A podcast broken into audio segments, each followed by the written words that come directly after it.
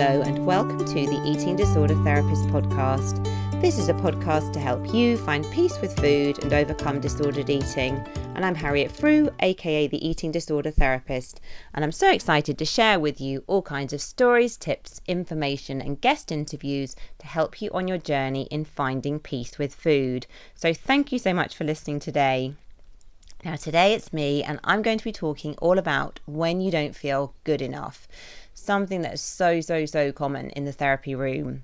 But I just wanted to let you know that I have several guests lined up for the rest of June and for July. So if you really enjoy those interview episodes, just want to let you know there are lots more coming. So um, yeah, and do let me know if there's anyone particularly that you would like me to speak to, as it's really interesting to hear some of your feedback and the ones that you are particularly enjoying. So let's talk about not feeling good enough. So people will often say things like, I'm boring, I'm not intelligent enough, maybe people don't like me, I'm too this, I'm too that, comparing themselves a lot to others. These are words heard really frequently in the therapy room. And lying underneath these derogatory statements is a fundamental belief of I'm not good enough. And then if you don't feel good enough, this inner feeling of unworthiness tends to permeate every area of your life, through your relationships, through your work progress and social engagements. It's like having a millstone around your neck as you carry this heavy psychological baggage into every situation. Fundamentally as well, it causes lingering pain, which you then seek to avoid through eating or not eating, through alcohol, drugs, shopping, or workaholism, to name a few. The coping strategies, of course, bring temporary relief from the turmoil bubbling inside your head, but it doesn't really fix it, does it? And much of this coping is quite unconscious. You might not even have the words to express your feelings. Rather, you just sense that something is off kilter. You may feel lost in the jungle of life with no light at the end of the tunnel. I distinctly remember in my earlier life not feeling good enough. And I was told very frequently by someone very close to me growing up that I was incompetent. Now, I have a lot of compassion for that person who said that to me many, many times, very sadly, but I know that person was really hurting and actually deep down they didn't feel competent themselves. But that comment, those, you know, hearing that again and again, it did really impact me for many years. And even actually saying the word back in my twenties, it would almost make me wince. And I remember bringing it up in a therapy session and just really breaking down when I'd kind of hit the nail on the head almost of what was at the bottom of everything. Just this horrible feeling of feeling incompetent and not enough. And it was so, so hard to shake it off. And I kind of guessed back then I really believed it to the core of my being. And it impacted everything. So because of feeling incompetent in a way, I had my incompetent antennae up. So when I went out into the world, I would always be seeking out evidence to prove that I was incompetent. So never mind if I did well in my degree or if I had really good friends, I could only focus on the things that weren't going so well. And one of the things that I am not very good at, and um, I really don't care now, but it used to bother me a lot when I was younger, but I'm not very good at maths. You know, I got a C in my G C S E, so do you know what, I, I've got enough to get by and survive in life. But it used to really, really bother me because that was an area of my life that I felt I was really weak at. And I would really worry about this a lot because I really felt this was evidence of my incompetence. And it was almost like I ignored all the other parts of my life that were going well and I focused in. And I remember as well working in a bar and placing an insane amount of pressure on myself to be able to do mental arithmetic really, really fast and add up people's drinks orders um, rather than putting it through the till. And actually, you know, for me, that wasn't something that I could do easily. I would have had to really, really work at it. But I remember as well that somebody once in the bar made a comment about um, my adding up. And the crazy thing was, that was almost like you know, exactly the comment that I was telling myself. I was, my radar was completely up. So when I heard that comment, I took it in really personally, and I felt I had evidence of my incompetence. And you can kind of really see that looking back now in on that situation, um, I was looking at the world in a very distorted way, really. But because I felt in my core that I was so incompetent, I was like constantly looking for evidence of it and then reinforcing that belief again and again and again. So you can just see, though, the power of how we can start to reinforce our beliefs. And often this is quite an unconscious process. But I'll be coming to more of this in a moment. But the good news is as well, when we start looking at things in a different way and we start to feel that we are more good enough, we can start to look for evidence to the contrary. And that can be very empowering. Anyway, so what else did it impact not feeling good enough? So for me personally as well, it impacted my relationships, particularly probably more my relationships with men. I allowed people to walk over me. I didn't really define my limits. So it was my own fault as well, really, because of I kind of, I sometimes think when you don't have boundaries, it's almost like having a house with no fence up. So people in a way will just kind of trample into your garden because they don't really know where the boundary is. And that's kind of what it was a bit like with me. So I remember I would end up kind of tolerating things that I wasn't really, really happy with. People didn't treat me as I wanted to be treated, but actually I guess they were treating me as I felt I deserved to be treated. So if you're relating to this, you know, perhaps just have a kind of think about, you know, how is it affecting your relationships? How's it affecting your studying or your work? How's it affecting your daily life? Because I think not feeling good enough is just such a big barrier, and it's like carrying this awful great kind of weight around which holds you back. But once upon a time you would have felt enough, even if it was for a momentary phase. As a baby, you were born feeling good enough. You came into the world without shame or embarrassment. You expected your needs to be met appropriately with nourishment and care, and you brought all of you to the table with boldness and bracing honesty. So as a little baby, you know, when you were hungry, you cried. If you were tired, you cried. If you needed a cuddle, you cried. You didn't kind of stop that because of you were worrying about what other people were going to think. You were very much just kind of bold and out there. But then, of course, what happens is you grew up, life begins to shape your development and self-belief, and early experiences with caregivers, school and friends influence how you feel about yourself. And we can start to learn that the love can be conditional, and you can then begin to kind of mould yourself to be what the world wants you to be. Now, if you're already lucky enough to predominantly feel love, support and encouragement from your early caregivers and the people in your life that were influential, then you're likely to have much greater resources of self-belief, feeling that you're worthy as you are, and without having to meet a multitude of requirements to be acceptable.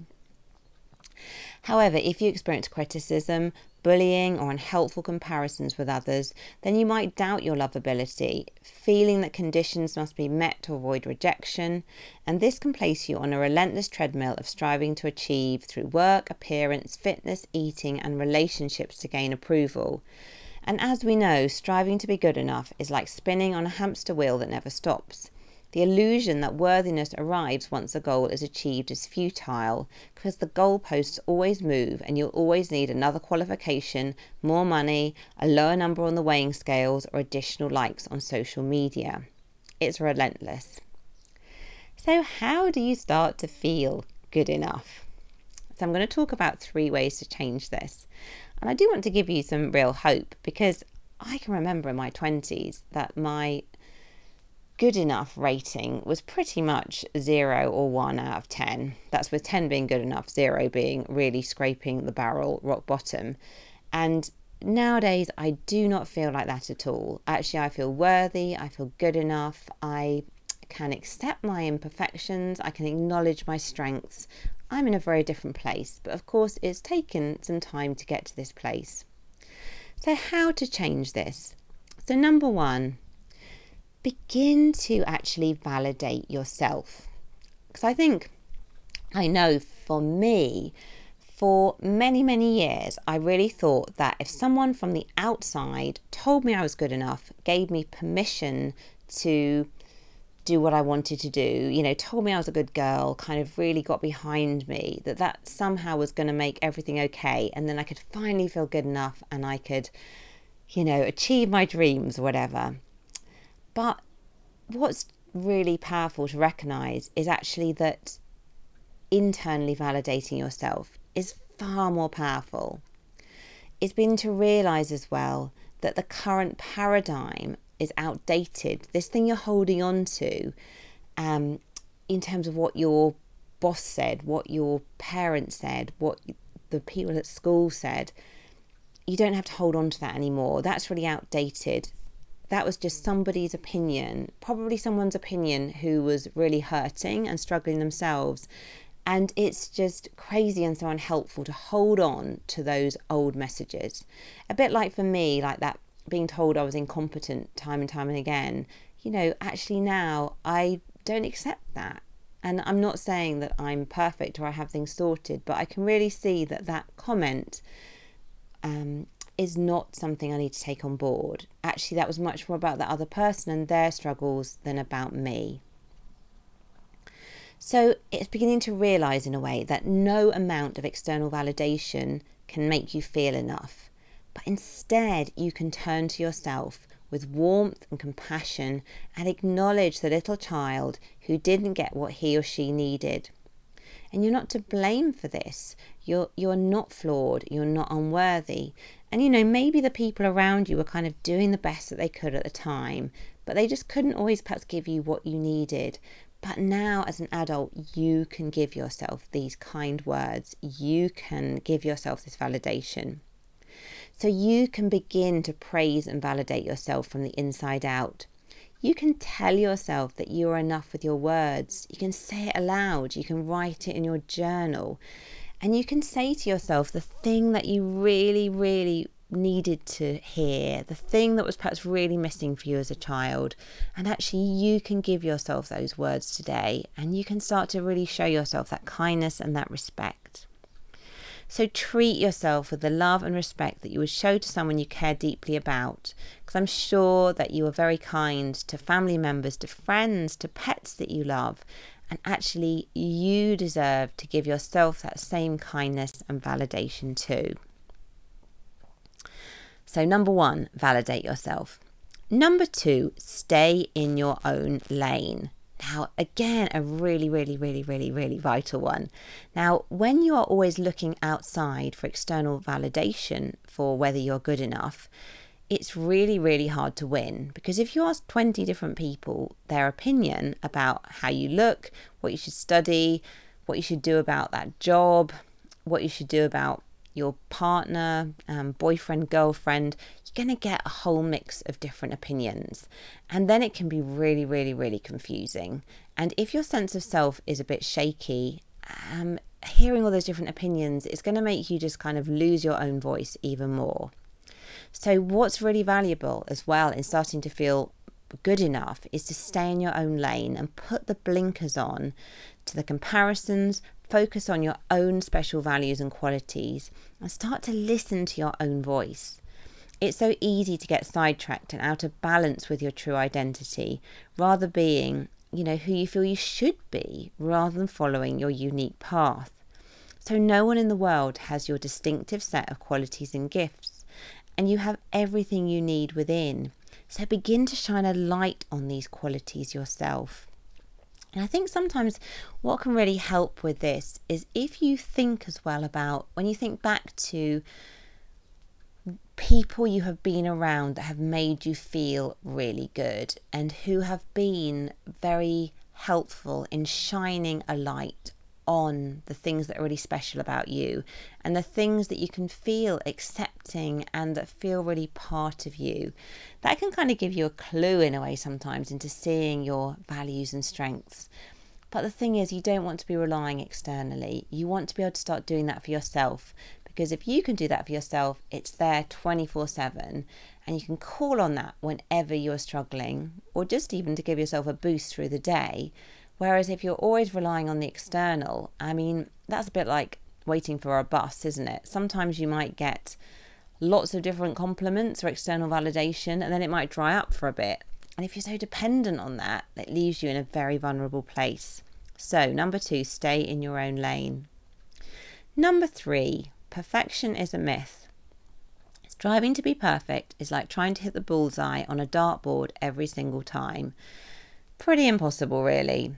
So when you're not hitting the bullseye, if you're a perfectionist, you feel as though you're failing at life.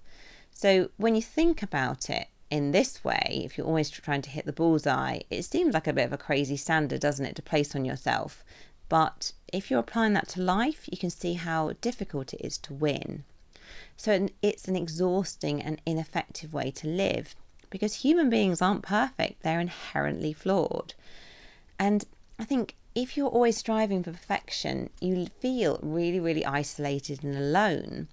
And you feel a bit like a fraud, as you feel you can only share the good parts of yourself, whereas your imperfect parts become hidden and shameful. And I think as well, what tends to happen is when we put so much pressure on ourselves to be perfect, the imperfect bits, which we all have, tend to kind of leak out in quite unhelpful ways sometimes. So you might find yourself like channeling a lot of that into maybe binge eating or secret eating, or maybe you sort of secretly drink alcohol um, by yourself and you don't like kind of let other people know that. Maybe you kind of got a gambling or a shopping habit. Um, you know, I think when we're just trying to put so much pressure on ourselves to be perfect, it's just impossible. So remember, no human being is perfect. And actually, we find the imperfections and quirks of others to be quite endearing and authentic. We're naturally drawn to the genuineness of someone being real. And I think as well, that's why you can see from like many social media accounts where people have, you know, created really large followings by just being very genuine, authentic, showing their imperfections, because actually as human beings we really like that. Seeing a really kind of perfect image and where everything looks too good, it's not great, um, it's not real. So allow yourself to embrace your whole self fully, the light and the dark. So we all have our strengths and weaknesses. And it's like with me, you know, to this day, I have not suddenly become good at maths, but the thing that has really changed is actually I fully accept myself that I'm not good at maths, and actually I don't really care because I know that there's lots of other things that I am good at, and actually I didn't come into this world to be a maths teacher or to be able to do really fast mental arithmetic in my head. There's lots of other things I believe that I've come here to do. So I can just really be very kind to myself about that and just accept that about myself. And actually that's really freeing, because actually, thank goodness, there's loads of other people in the world that are brilliant at maths and they can get on and do all their brilliant math stuff, and I can concentrate on the stuff I'm good at. And actually that's okay. You know, it doesn't matter. I don't have to be good at everything. And I'm giving you the maths thing as an example, but there's lots of other areas of my life as well where I am very flawed and very imperfect too. But I've just given you that as an example. So number three was perfection doesn't exist. So it can feel extremely challenging to shift core beliefs and to feel enough.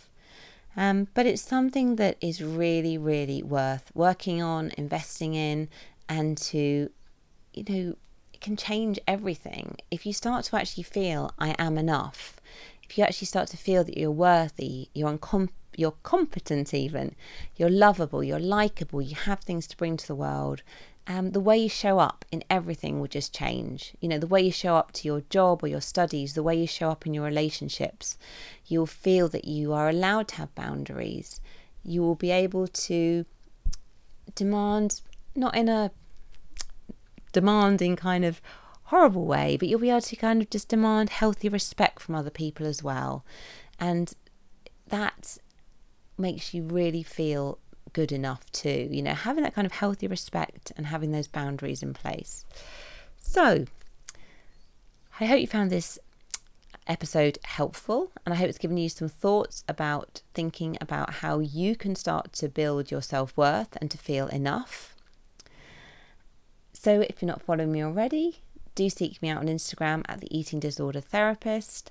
And if you like further rela- further relationship, further support with your relationship with food, do visit my website, the eating disorder therapist dot co dot uk. If you'd like to support this podcast, do visit my Patreon. Details about that are in the show notes.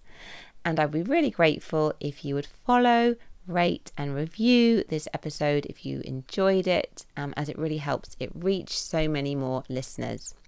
Thank you so much for listening, and I look forward to sharing another podcast episode with you very soon.